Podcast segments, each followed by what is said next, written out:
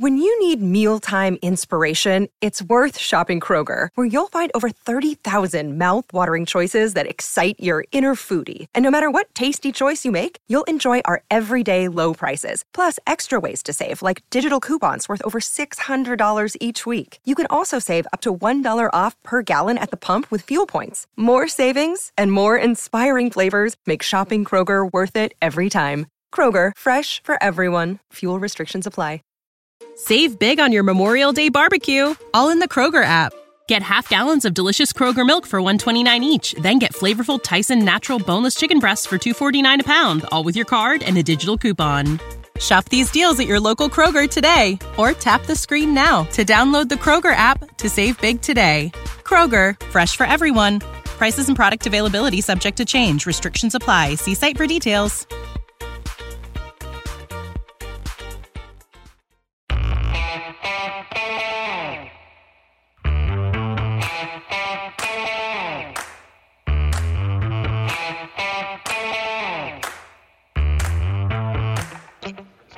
Hi, folks. Welcome to another episode of Film Study. This is Ken McKusick, and we're here for the next of our season reviews. Tonight it's the wide receivers, and joining me for that is Jake Vogel. Jake, how you doing? I'm doing pretty good, Ken. How about you? Can't complain. Uh, you know, I, I'm still trying to get over the AFC Championship loss. I think we need to acknowledge here at the top. We're recording this on Thursday evening at 9 p.m. and about five hours ago, uh, it was reported by various sources that there have been allegations made about Zay Flowers. Uh, it's my position on this, and I think we, you know, based on our pre-show discussion here, we share this opinion. We're going to let this play out on its own. We have nothing to add, certainly in terms of independent information here, and I, am just simply going to wait for the facts and the and the investigation to roll out. I I don't have anything to say about it. Jake, anything else you'd like to say up front?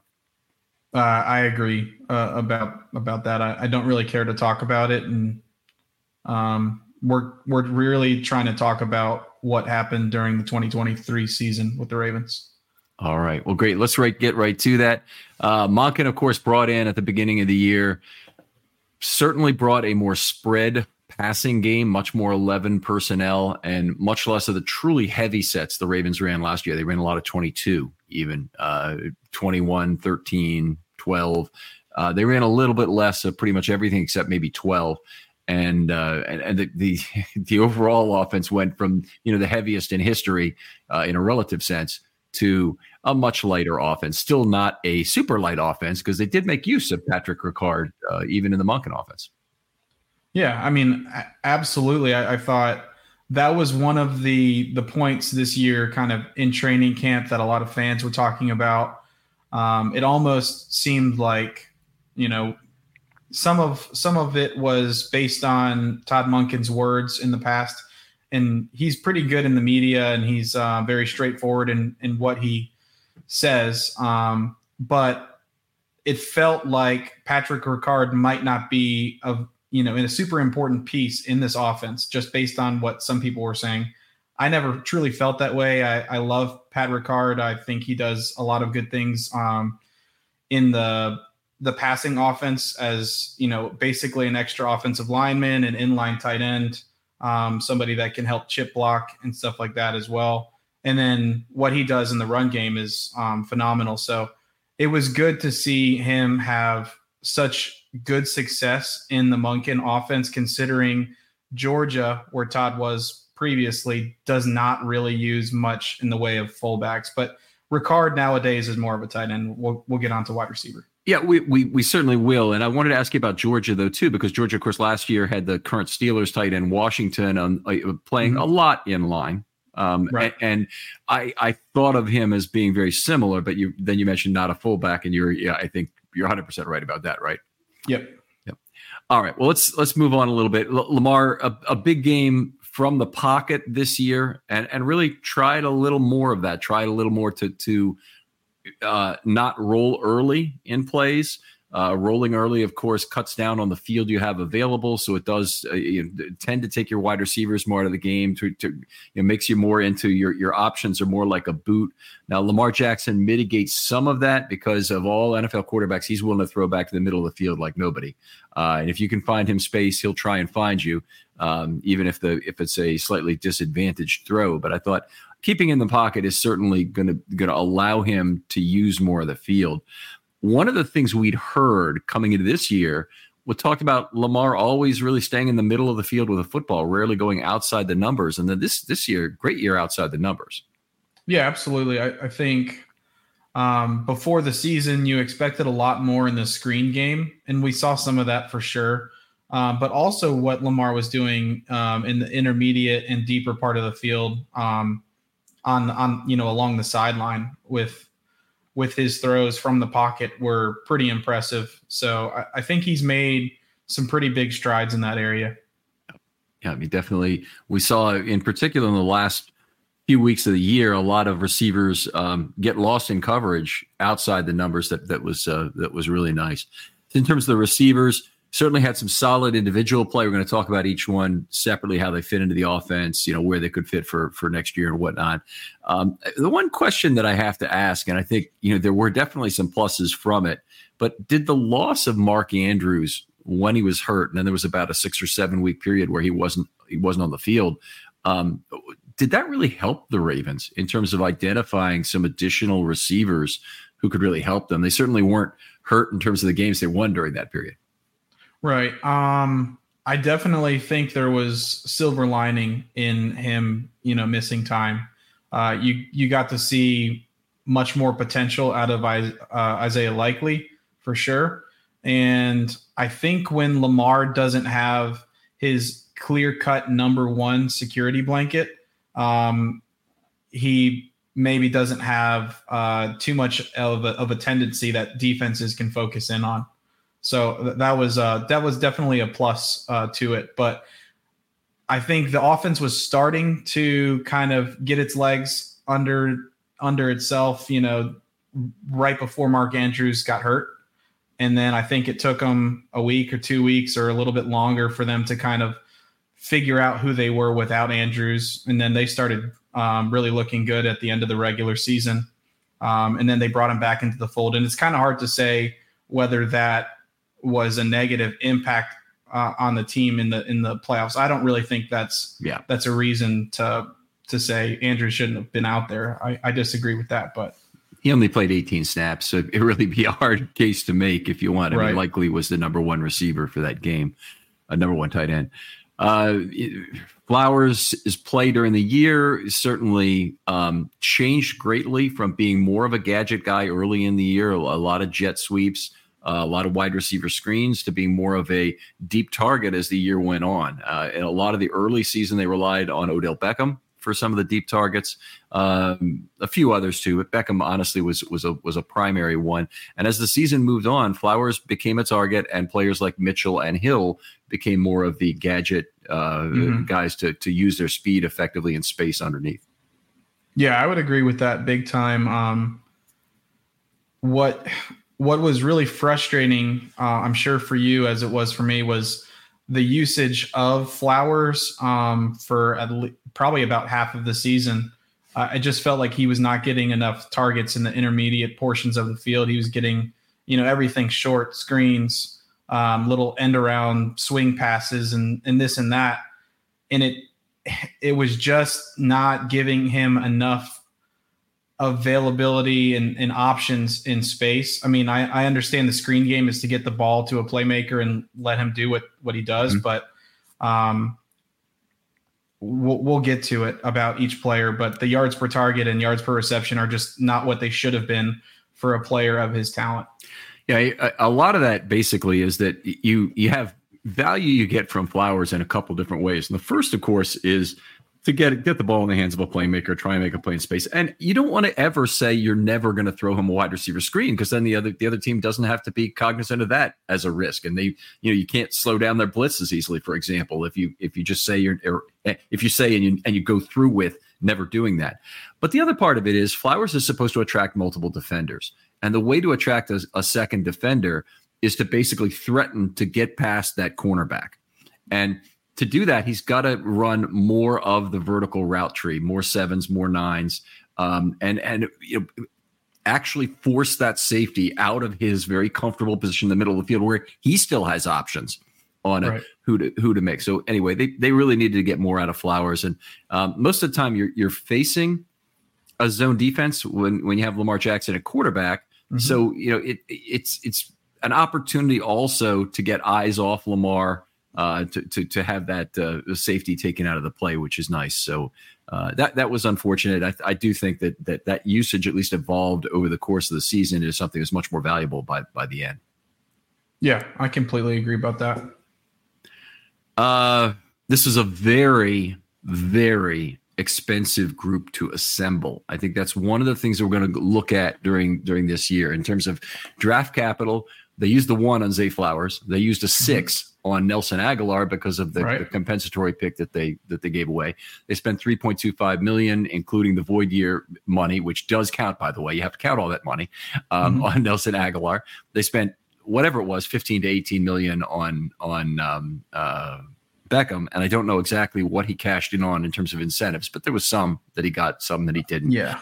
And they're going to pay for that in 2024 and, and beyond potentially, depending on how they they uh, allow those dollars to flow out. But it's it, it, it, not a cheap guy to bring in.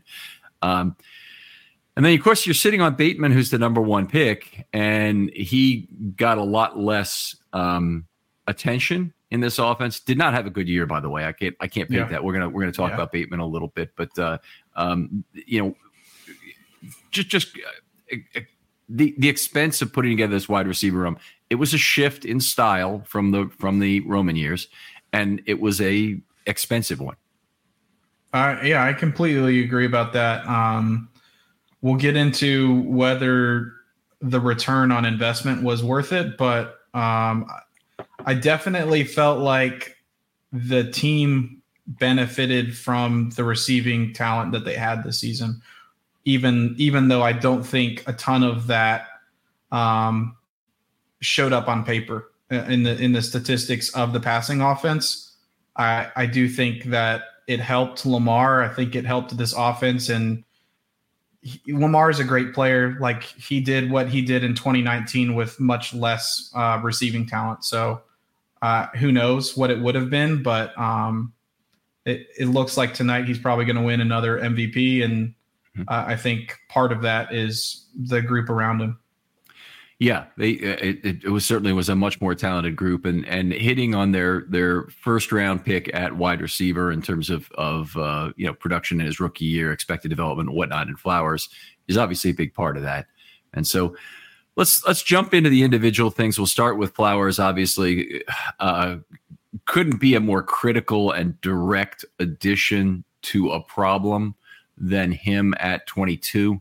Uh, being a guy who, uh, yeah, a lot of other teams had coveted, but there are also some some you know questions about size that I think other teams couldn't get by that made him uh, still available at that point.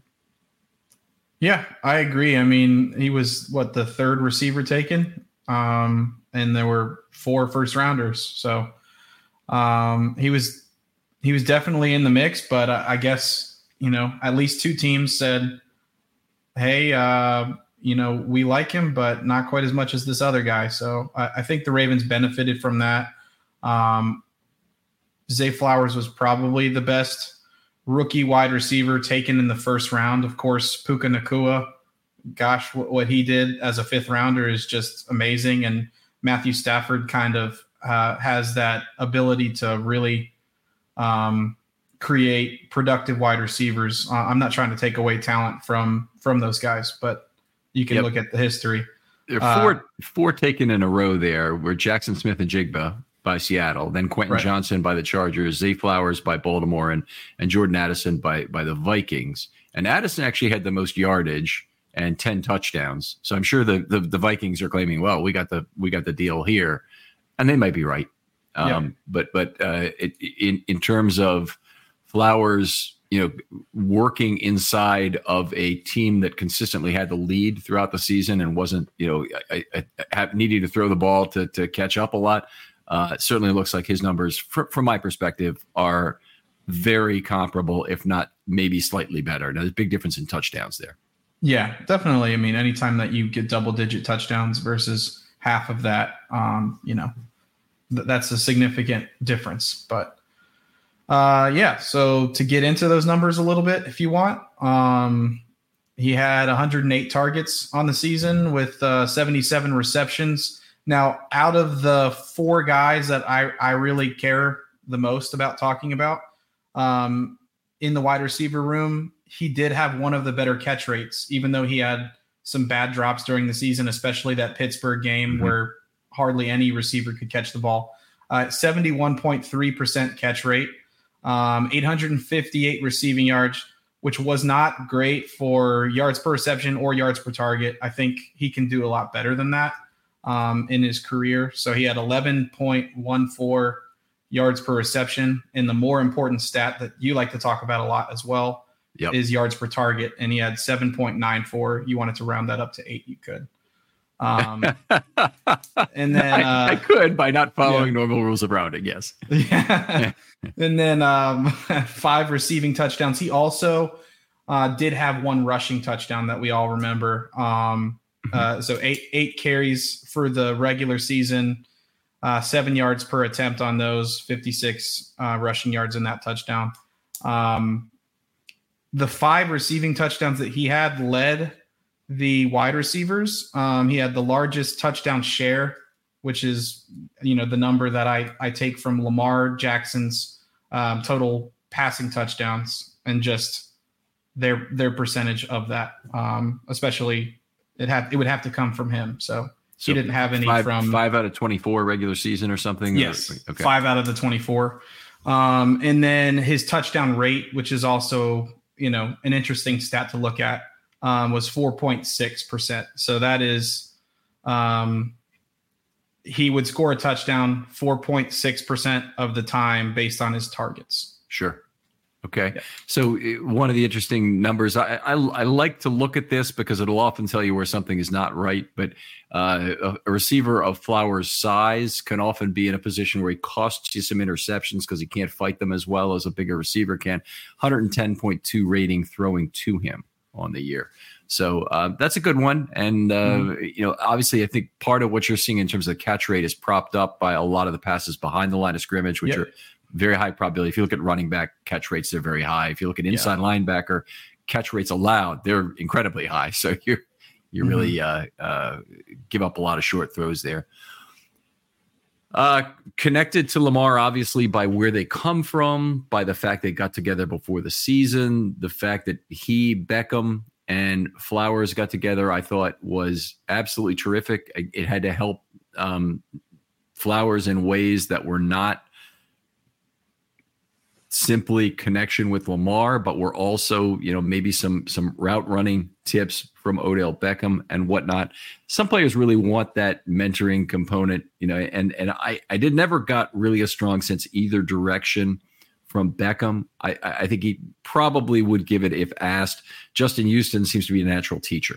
You know, you mm-hmm. you've seen him. You know, here's how I work on my muscle memory, and he's he's you know he's going at a at a uh, tackling dummy or whatever to to, to show that.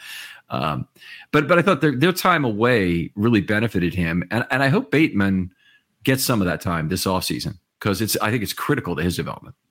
Uh, I agree completely. Um, he has had some of that time in his career, but it just hasn't felt like it hasn't felt like he's really bonded too much over the offseason with Lamar. And, and a lot of that is probably due to injury. Mm-hmm. Um, you know, he's just been banged up, you know, multiple off seasons. Um, so that that's always going to hurt your your chemistry and your ability to to work um, with the quarterback when um, when you have free time. So, but yeah, I, I definitely agree that it would be beneficial, and I don't want to. We're not going to get into the weeds of of how how important he'll be next year, but um, mm-hmm. definitely. Yeah, uh, we talked about him being used as a gadget player early in the season. Usage evolved into some definitely a lot of higher uh, ADOT work later in the year. Uh, so so average throws further down the field. Next gen, by the way, tells some different stories about things like separation and whatnot for receivers. And I, I what I took, I took the next gen stuff since that's calibrated on the field, and I don't have the raw data that PFF uses, which looks like it might be different. Um, should come from next gen. I would think it would. It would, it would, it would come from the same source in terms of measuring uh, separation because I don't think there'd be an easy way to do it otherwise. I don't right. I, I, and, and so it should be the same source of information. But they showed Bateman with really outstanding separation. Bateman actually comes in pretty low on the separation scores, on separation by yards that are here. I'm a little um, hesitant to buy into separation numbers uh, as they show up here, and the reason is that that mm-hmm. when you mm-hmm. have throws that are behind the line of scrimmage, you may get a separation number that is um, not really an apples to apples comparison. Sure. Yeah, yeah, I agree. I agree with that. I, I think there's other va- variables as well. Um, if the team keys in on Bateman not being a real threat on a given play, I mean, there might be separation that way um, that the Ravens didn't capitalize on. Uh, there's, you know, there's tons of potential um, reasons for him having such a high score. Um, based on those sources. So but, you know, he is a good route runner. I will give him that though. I, I, yeah, I think he's a very sudden athlete. I think there's actually quite a bit left there as a route runner, and and, and this is something. By, by, the way, it's on the table. This is a good thing. If if you can have the kind of season he had, and there's still room for improvement, that's all the much all the better. And what I think he doesn't really do is wiggle at the top of the route to throw the defensive back off. I think he just is is he puts his foot in the in the dirt, and he's too quick for them and that's terrific. And in zone, you know, he has ability to to to come back to that spot in space where where you know it's it's going to be open. That's all great. Um, but I but I I would not actually credit his route running with the thing. I'd credit credit a, a general suddenness to his uh, to his play. Uh, I, I did want to talk about a, a separation for a second. Three point seven yards is 13th best in the tight end and wide receiver group. It's actually seventh best among wide receivers only. surprisingly, the separation group is dominated by tight ends. Hmm. And so there's something going on there, and I don't know exactly what it is, but there's some there's some element of patterns or play action or whatever that that is creating you know a, a large set of high separation targets for tight ends. And I think if if you think about just watching football, it's much more common to see the tight end running wide open down a seam than it is right. a wide receiver. Yeah. Yeah. I don't know if there's a difference between um, their separation stat in zone versus man coverage, but if you're talking about zone, then I mean, if, if it, all of it's on the board and they're just collecting data in that way, then you're you're going to have more separation from tight ends, finding space where the linebackers aren't and the safety's not there, and you know a wide receiver might be carrying somebody deep, and you know there's right. there's a lot of ways that Completely agree. I mean, it makes all kinds of sense that it would be it would be tied to either one of those two uh, zone man concepts or or uh, um, uh, you know just elements of uh, play action uh, showing up because play I, I've I've not known people to talk about play action working with wide receivers in general. Sometimes you can you can you might talk about a boot, you know, at play action, creating mm-hmm. an opportunity on three levels, and you're hoping to get that man deep opportunity. Right. Um, I, I don't know that they really that I've really heard that talked about in terms of separation, but it, it can be. I know, you know Torrey Smith was really well known for drawing those um, uh, PI flags when when he was threatening separation at all. So there's there's that, but. Uh, Uh, this was interesting. I found largest cushion of any NFL wide receiver at the line of scrimmage, seven point seven yards. Uh, that's it, it's probably in part at least a measure of the amount of zone the Ravens face. Mm-hmm. So there's a desire for some of those cornerbacks probably to drop into some cover three looks and be further off the line of scrimmage at the start. Somebody else is going to drift over underneath of Flowers on a lot of those plays. So I, I, I am looking at it. I mean, it's I, I, don't look at it simply as a measure of um, how much they're respecting his speed, but but there's probably some of that, at least in terms of a relative sense, that might be.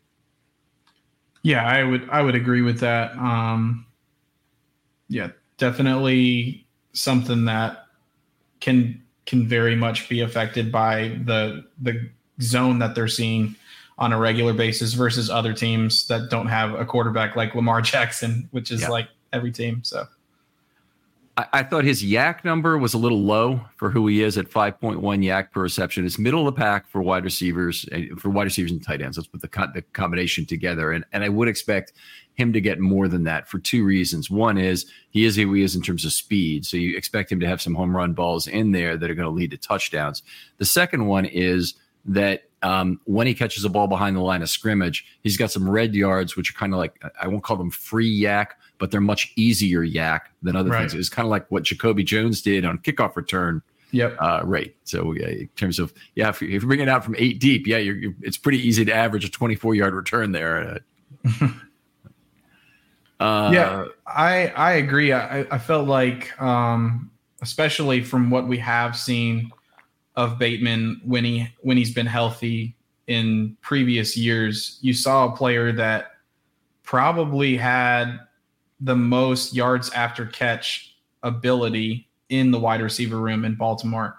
Um, that is before Zay Flowers joined, um, before Agholor and and OBJ. Just a different receiving room, but uh, you know injuries can derail that. The kind of routes he's running, like if you're running more curls and comebacks, your your yards after the catch would greatly hinge upon the the separation you have when you re- when you actually catch the ball, and then what move you can make to shake the defender coming downhill at you, um, assuming that they're behind in in that kind of situation. So I felt like more of his targets this year um, were when somebody was uh, kind of closely defending him, even though even though his separation um, grades were so high. I, I felt like a lot of that is kind of empty calories. Like he he was separating great, but it was on a on a pass play that went to someone else, or you know. That's interesting, and that I, I I don't know whether that separation number only includes his targets or or at the time of any throw, where how much he'd separated by. But that could explain differences for a player like Bateman. Sure. So that uh, that's interesting. I try and try and look into that and see what I can find. Um, we talked about his suddenness as athlete. Don't we need to go any further into that? I don't think. Um, uh, you know, one if I had one thing for Zay Flowers to work on for next year, and uh, obviously maintaining that relationship with Lamar is important, but um, kind of had a lack of situational awareness show up in a three different plays on this season at least, and something I really hope is a point of emphasis for a a team that's that's very close you know, and I mean, all I mean, close to the close to a ring, not not close together necessarily. Although I'm sure there's some of that. Um, really, just needs to be more situationally aware. And and you know, the run for the touchdown against the Chargers was a touchdown, great, but he's got to know to go down there. And I and, and honestly, that's a place where even though the call should have gone in from Monken to the huddle to say we have a no moss situation here or whatever you code word you have for it, um, Flowers needs to know himself he needs to understand himself. Basically, hey, this right. is going to run into the two minute warning. After this, it's three kneels and we're done. That's mm-hmm. the quickest path to victory, other than give the ball right. back to the Chargers. Right.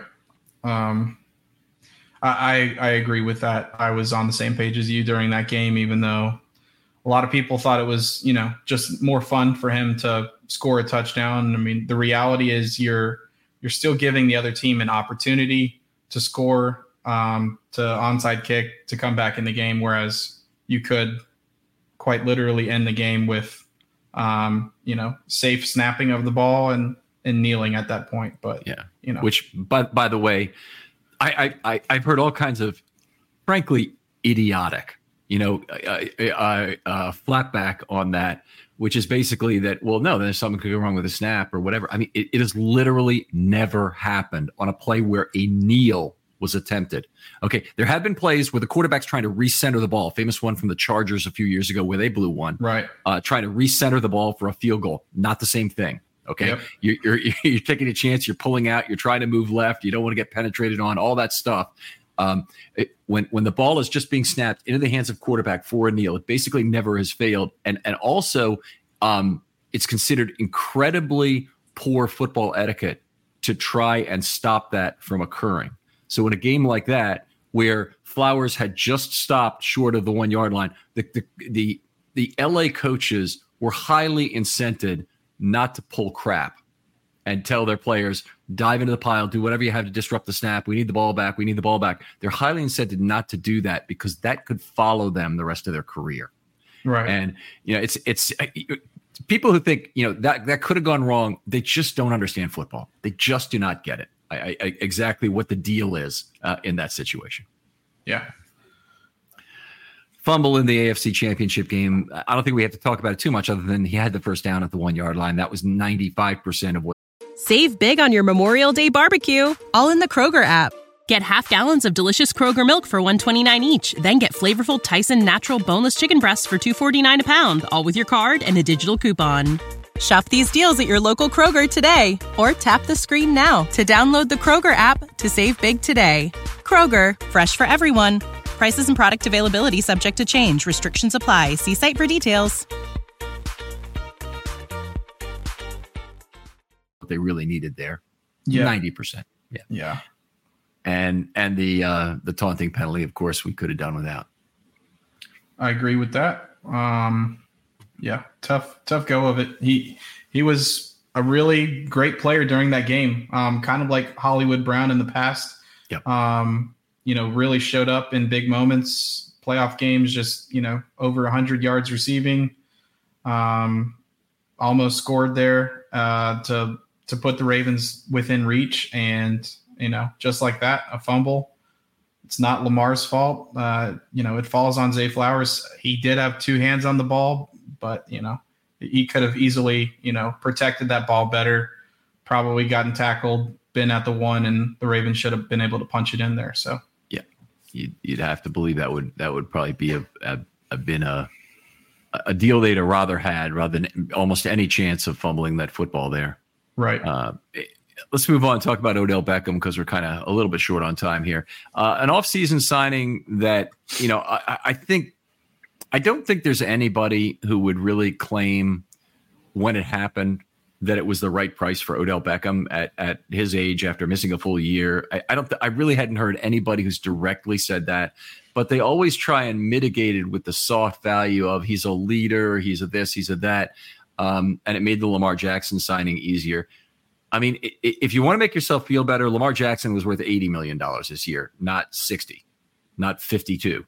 Right, Um, so, so you're so from that from that perspective, sure. If the, any any additional player needed, you you could have given up Mark Andrews, and if you if you uh, uh, got uh, uh, Lamar Jackson, you it'd have been worth it uh, for, for that price. But you didn't have to. It's two separate transactions. Don't tell me one transaction or both transactions are good because the net effect was good. right. Yeah, I, I agree with that. Um, the bang for the buck wasn't quite there with Odell. Uh, he did did have some good numbers. Definitely exceeded my expectations in some of those metrics. Um, but the the lack of usage in a way or effectiveness um, in the playoffs was the thing that really kind of um, surprised me. I, I thought that the Ravens were trying to ramp up Odell uh, for the playoffs, and it just seemed like that fell flat, um, especially in the championship game. But you know, Four point nine yards per target in the two playoff games. Obviously, not what they um, had hoped for. Let's let's talk in terms of you know expectations are a, are a fleeting thing because people have a way of forgetting where they had pegged people for. Mhm. But you know, talking about where Las Vegas had pegged him for, they pegged him for about 580 yards. He was right on target in terms of that at 565. You know, Yep. so it could have been a little over potentially if the if the Ravens had been uh, playing more close games, more games where they had to catch up. Uh, so that w- would have been good. Um, the 54.7% catch rate is not good, and that's been declining since he left New York. It is in part a function of getting some deeper Yep. runs, and, and his yards per reception was the highest of his, uh, uh, I think the highest of his career, but if it wasn't the highest of his career, it was very close at Mhm. si- 16 or so. And the and the real the thing that he just was way over expectation in is yards per target, Target, at 8.8. right. and a, and a lot of that is also related to the deep ball usage, um, especially early and in the mid part of the season. Uh, you know, he he did catch some really big passes uh, for Lamar, a couple spectacular um, receptions. So you know, he showed his value in multiple games. the The problem was the lack of consistency and um, availability. I, I you know, availability is your best ability, uh, and he's just not always there. Yeah. So uh, he actually he he played fifty percent of the snaps this year. I know it's interesting. There's I saw a tweet from him today that said he played thirty percent of the snaps, but he played fifty percent of the snaps this year. Uh, had sixty four targets. I think anybody who I was asking the question to before the season of how are you constructing his yards in terms of the three ways you get there, because yards in, in a season is how many games you're playing times how many targets per game times how many yards per target. So give me those three factors separately, and then I can take your your your 1100 yard approximation significantly. And, and a lot of people, you know, they'll back into it however they they think it's reasonable to back into it, and they'll come up with some outrageous number of game plays and out and and you know, if if you really thought he was going to play more than more than uh, he did, you, you probably were very much let down by this season from Odell Beckham, or you should admit it now. In in, in fact, I thought he played exactly as much as the Ravens could expect. Frankly, uh, even at fifty percent of snaps, I would think that was probably a slight over for me uh, in terms of where I thought he'd be at the beginning of the year. Yeah, I would agree with that. Um, the amount of snaps played that was uh, that was pretty good. Um, yeah, his his numbers, yards per target, were so much greater than what you and I were talking about. I, I did have similar hopes, maybe a little bit lower than that um, when when we did that projection show, but uh, you know that's a really solid number. Um, his, he also had three reception uh, receiving touchdowns, which we didn't get to yet, which was a twelve and a half percent touchdown share from Lamar's twenty four passing touchdowns, and then um, a four point seven touchdown uh, 4.7% touchdown rate, uh, which is, you know, like I talked about earlier. He, he, he didn't catch, you know, that was Kolar, right? Who cut, caught the touchdown from Huntley. I think it was. Yeah. It, Beckham was not a part of that last game.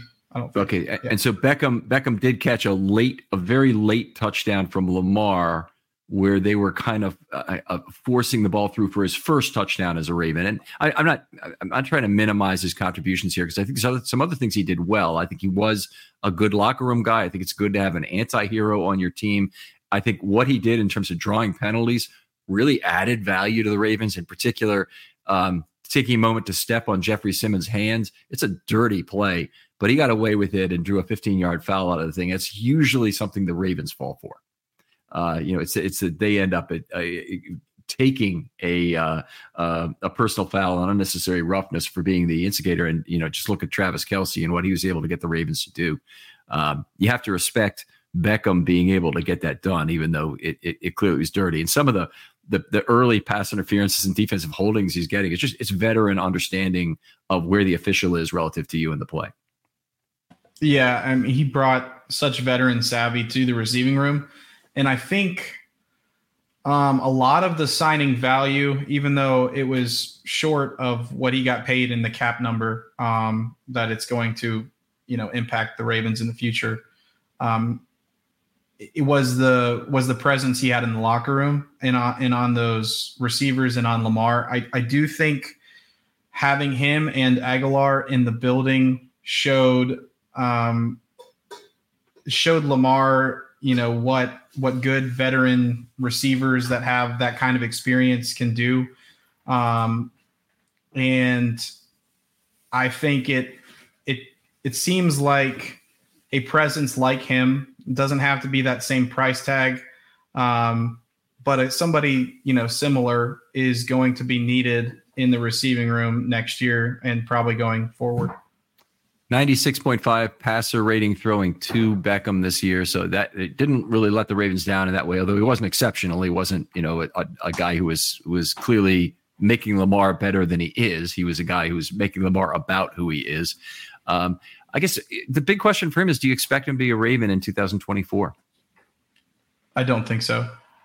Uh, uh, earlier in the season, I, I thought um, there was a stronger chance, but the way that the season ended, um, and the the price tag of of this past season just makes it seem less likely. Um, we'll get to the next guy that I do think um, has a better shot of being in Baltimore, Nelson Agholor. Oh, Nelson, let's go to Nelson Agholor first, then, if you want to do sure. that. Start us off. Yeah, well, Bateman, of course, we expect to be there, but Agholor, um, he did play 17 games. I didn't end up dividing his targets and and re- removing those from the last game. So I'll just give you his, his total numbers from the season um, 45 targets and 35 receptions, which means, yes, of course, he had the highest catch rate of all the receivers on the team 77.8% catch rate. Wait, let me um, stop you for one second here because that is such an incredible departure from Nelson Agholor's past. Guy's had a lot of yep. trouble with drops in his career and had a 59.3% catch rate for his career coming to this year. So 18 and a half percentage points better. Uh, it, it's, it's unheard of increment to a, a receiver's catch rate later in his career. Normally that catch rate will go down as as you get older and the reason is you become more of a go-to guy you end up with more contested catches which naturally have a lower catch rate associated with them. And you know you don't you don't get this. He Agholor was just the opposite. He was he was a mm-hmm. guy who found space late and was a a great extended play guy for Lamar. Yeah I, I agree. The the role that he had in this offense as wide receiver four um you know suits him really well. I, I think he's he's a strong player in that particular position. So um to finish out his stats from the season 381 receiving yards, which wasn't great. Um, that was 10.89 yards per reception, but his yards per target were pretty solid 8.47 yards mm-hmm. per target. Um, and he had four receiving touchdowns, which, which also was really nice considering the low amount of targets he had.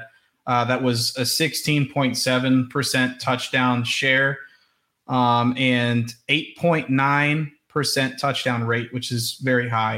Um, mm-hmm. So yeah, definitely pleased with what we got from Agholor. So two things to add to that. Um, part of this goes to the 8.9% touchdown rate, which is one of the four factors that goes into quarterback rating. But the passer rating throwing to him was 122.3. So he was a guy who made Lamar better than mm-hmm. who he is by finding space for him, by doing all the things that he does to to, to help a quarterback.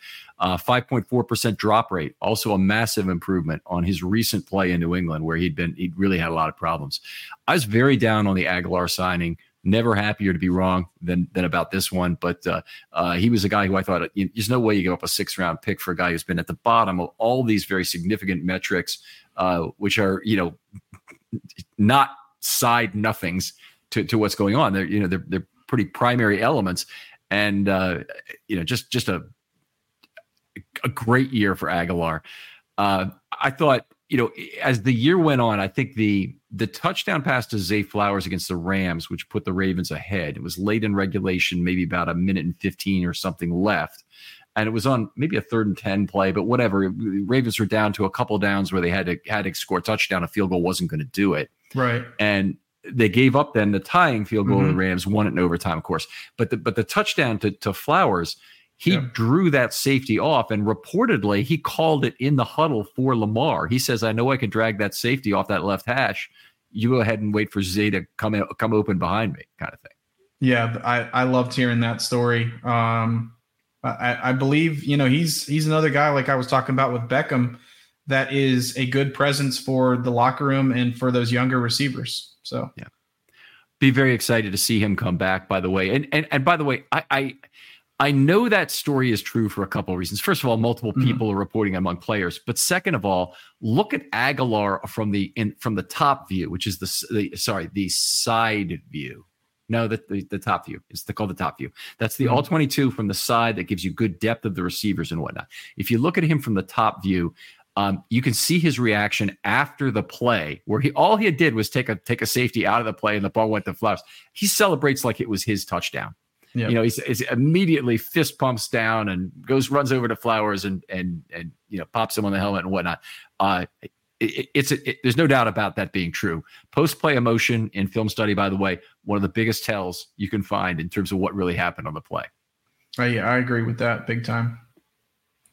Uh, how about 2024? Does he come back? I think so. Uh, I have a feeling that that Beckham will go somewhere else, and I think they will bring back Agholor on a reasonable deal. What's uh what's your number on that? What are you willing to spend for a player like Agholor? Um. So what did he end up getting paid this year? Three and a quarter. Three and a quarter. I mean, if he would do something similar to that, I would I would do that again. Okay. Um, two years for seven million, or would you not want yeah. to get caught up in a two-year deal when you could have a one-year deal at say three and a quarter? Would you prefer that? Um, if you if you need to have a lower cap hit this year, then you could do two years, seven, and then you know the cap will continue to rise, and you can figure out after that. So may, maybe a two-year deal. Okay. Um, yeah, two for seven sounds reasonable. Anything less than that's great. Um, two for eight is probably about as high as I would go. Okay. All right. We'll see how that that runs out because I think you know he's a guy who it, it would kind of make sense for the Ravens to to sign. I think at this point. Uh, let's uh, go back to, to Bateman for a second because you know, obviously Bateman did some things that were nice this year. I thought he he built a lot of trust points despite not really having a great year by a lot of metrics. Built a lot of trust points with Lamar coming back um, and knocking footballs down and and really um, saving Lamar some interceptions this year. Mm-hmm.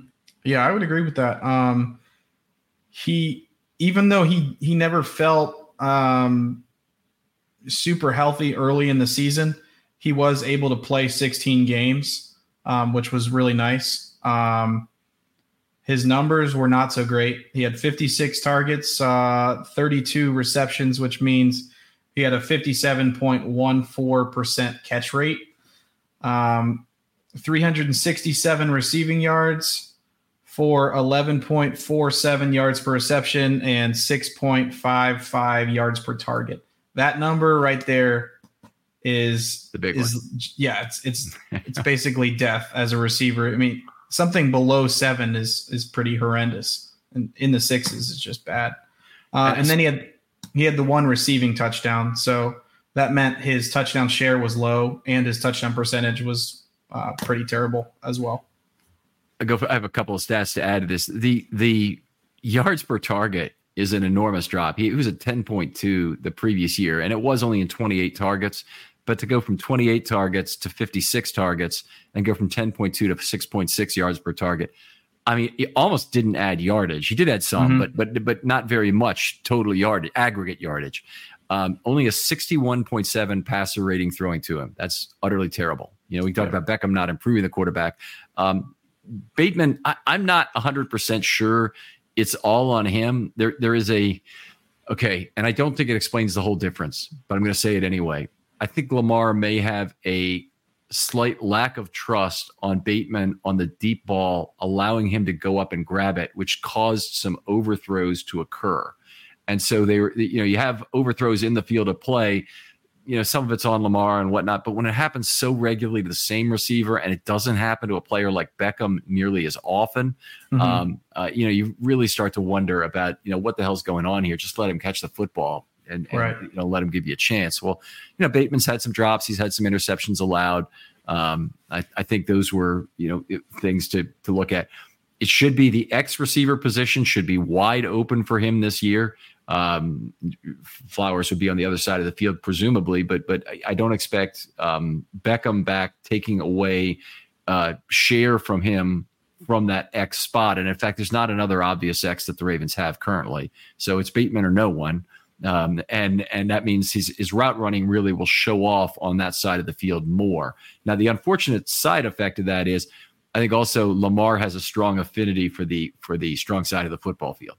Mm-hmm. I would most, agree with that. Most right-handed yeah. quarterbacks do, but also you got multiple receivers over there, and it's easier to check from one read to the next when you're on that same side rather than look back left. Um, and uh, you know, hopefully, Bateman is able to take advantage of available space, become an extended play threat, and also become someone that Lamar just trusts to leave that um, corner behind at the top of the route. Once he starts trusting that and just throws to the spot that he knows Bateman is going to, they're going to become an unbelievable duo. And and I think that may even be something that is more forced upon them than anything else this next season. Right. Uh, so we'll see how that uh, uh you know certainly how that plays out.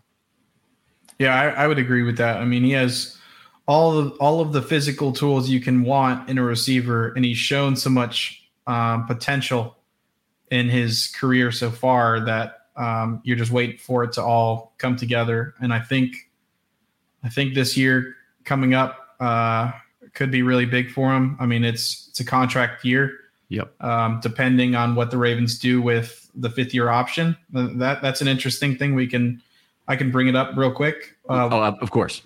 Yeah. Uh, you think that the Ravens will, you know, take his fifth year option, or they'll decline it? Like, what would what would you put the odds at? Okay, so there are two fifth year options they're looking at. One is Oweh, which I think they'll right. certainly pick up. Mm-hmm. And that's 12.4 million, I think, or it's 12 point something million. And the other one right. is is Bateman, which is 13.2, 13.4. Uh, I think that price is too high. So I think they'll say no on that. They'll let him play this year. Hopefully, if Bateman starts being the Bateman first round pick we hoped he would be, you, you re sign him at midseason to a long term deal. Um, you lose out on a little bit of value because you're gonna have to you're gonna have to pay more than 13 million for the next season if he ends up being the player you hope he is. Right. Uh, and and then you know the other side of that coin is if he has a you know pretty good year, you end up just letting him walk. But he's not a player like um, okay, just let's start with this. It's an unfortunate situation that at the end of the first round, most of the players you take that are not quarterbacks, and most of the players you take at the end of the first round are not quarterbacks, mm-hmm. don't have a lot of fifth year option value. It's just there's sure. too steep a drop off in potential play. You have to play at the top of the market effectively, and so it ends up being being not value. Oweh, it's very you know to have one of two hit on their fifth year option, basically from from two picks that are you know five apart or four apart uh, is is very nice. Uh, yeah, it was 27 and 31. Yep. Yeah. Yeah. So so you know, I think I think the Ravens are always lucky to get one out of two, and in some ways, you're lucky not to have two out of two that you really have to pay because those mm-hmm. stacked mm-hmm. contracts, you, would already be looking to unwind that and probably trade one of these guys. Right. And, uh, you know, they had to do that with a lot of the 2018 draft that all matured at the same time and, and had to be paid.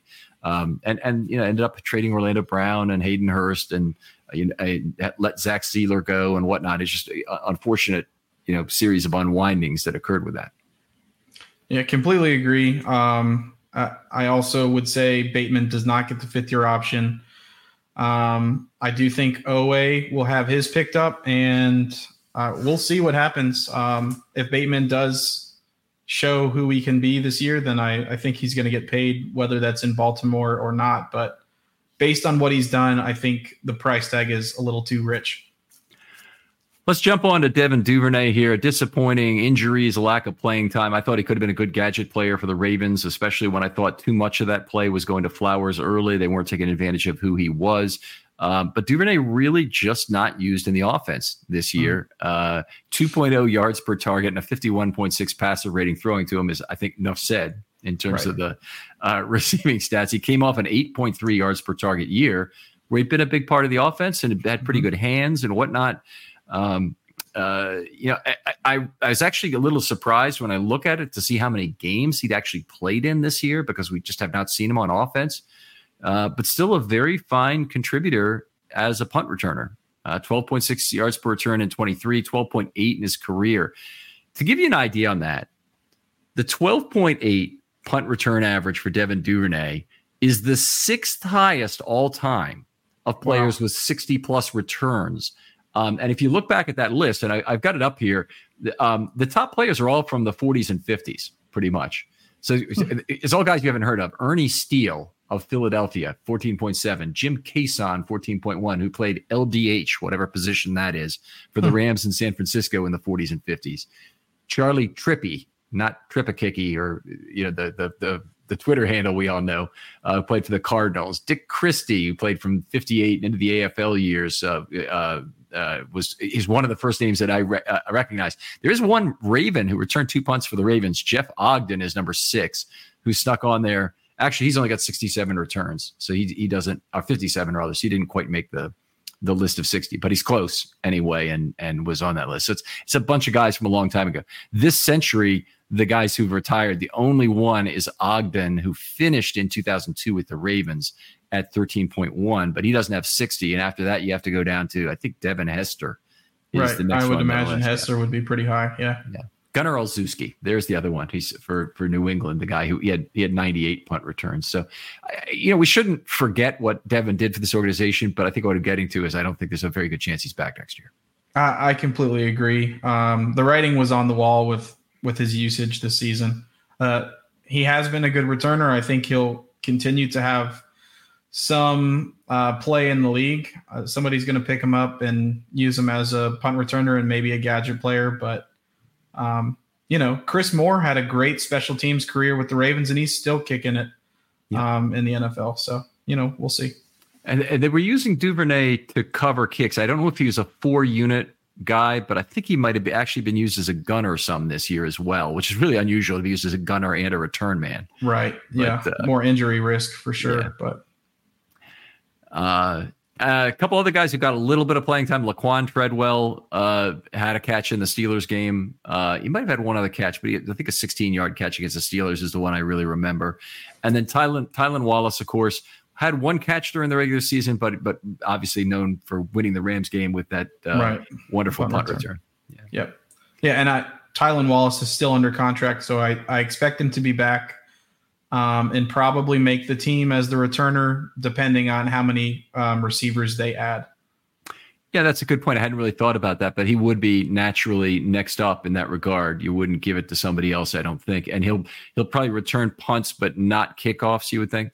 Yeah, I, I agree. Um, Justice Hill, honestly, he's probably too valuable now to to really put him in a returning role. Um, but you you've seen some clear kick return ability from Justice Hill, so I imagine they have another running back that could do something similar um, this upcoming season. I, I, don't expect that to be Keaton Mitchell. Um, he, I I really don't expect him to be back fully until you know uh, October, November. My rule of thumb is a year out from the injury, and a lot of people are like, "Oh yeah, he'll be he'll be back uh, for the start of the season," and I I just can't expect that, and I don't want want to think that way either. So, right, um, yeah, I, I imagine there will be some players they bring in to kind of compete for that position of kick returner. Right, I and I would agree with that. Uh, you know, I think it's it's it's kind of hard right at this exact juncture of of events to to, to look forward to 2024. But I would expect them to to take a pick uh, in the draft at wide receiver. Mm-hmm. Uh, they've got to get off the vet treadmill still. They're doing too much of that in terms of re-signing players. I think Agholor would be a good bargain, but yep. I don't want them to go out and get a nine or ten million dollar receiver. Yeah, I agree with that. I think Agholor is the guy to re-sign, and then I think you draft um, at least one, maybe two guys. It just depends on on how EDC moves around the board um, and acquires picks. So, but I, I definitely say they add one receiver in the draft and maybe more. Okay. All right. Oh, always a pleasure to talk football with you, uh, Jake. Uh, this is, you know, a tough day to go through this, but we're, we're having to do this. This will post in a few days, and it may seem like old news, unfortunately, at that time. But tell folks where they can talk football with you or, or uh, uh read your material online. Yeah, I am on Twitter or X um, at real Jake Vogel. I am pretty active on there, tweeting about the Ravens and the Georgia Bulldogs.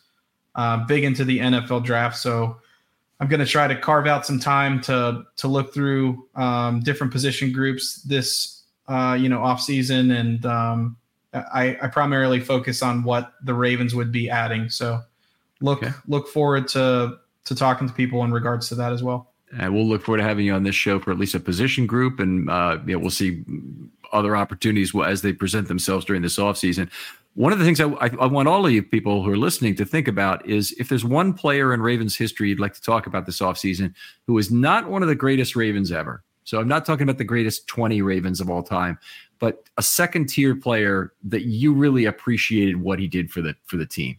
So who was that guy? If, if you're an Orioles fan, maybe it was you, you were really a fan of Terry Crowley, or you were a fan of of some Jesse Orosco, or some guy who was who who you know wasn't at the top of the rotation and wasn't the cleanup hitter or whatever. But we're looking for for some player like that. I know I, have got a bunch of favorites. Tyus mm-hmm. Bowser, mm-hmm. I think, would be a guy I'd like to talk about, or Chad Williams. But uh, I'll be I'll be reaching out to people, and uh, and I want you to reach out to me. DMs are always open on Twitter. Tell me who that player is you want to talk about, and that'll be our historical series for this off season that will be recording and playing shows pretty much right up till training camp. But uh, hit me up early is always better, and I definitely want to hear it from you. Jake, thanks a lot for coming on. Thanks so much for having me, Ken. And we'll talk to you next time on Film Study.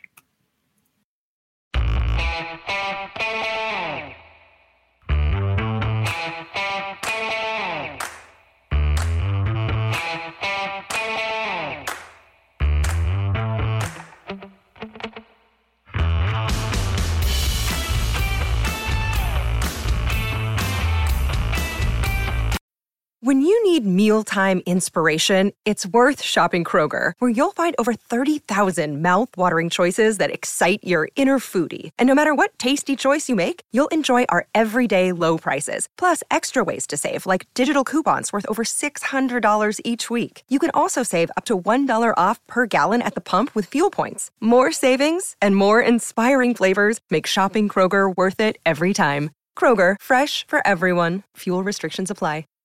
Save big on your Memorial Day barbecue, all in the Kroger app. Get half gallons of delicious Kroger milk for 129 each, then get flavorful Tyson natural boneless chicken breasts for 249 a pound, all with your card and a digital coupon. Shop these deals at your local Kroger today or tap the screen now to download the Kroger app to save big today. Kroger, fresh for everyone. Prices and product availability subject to change. Restrictions apply. See site for details.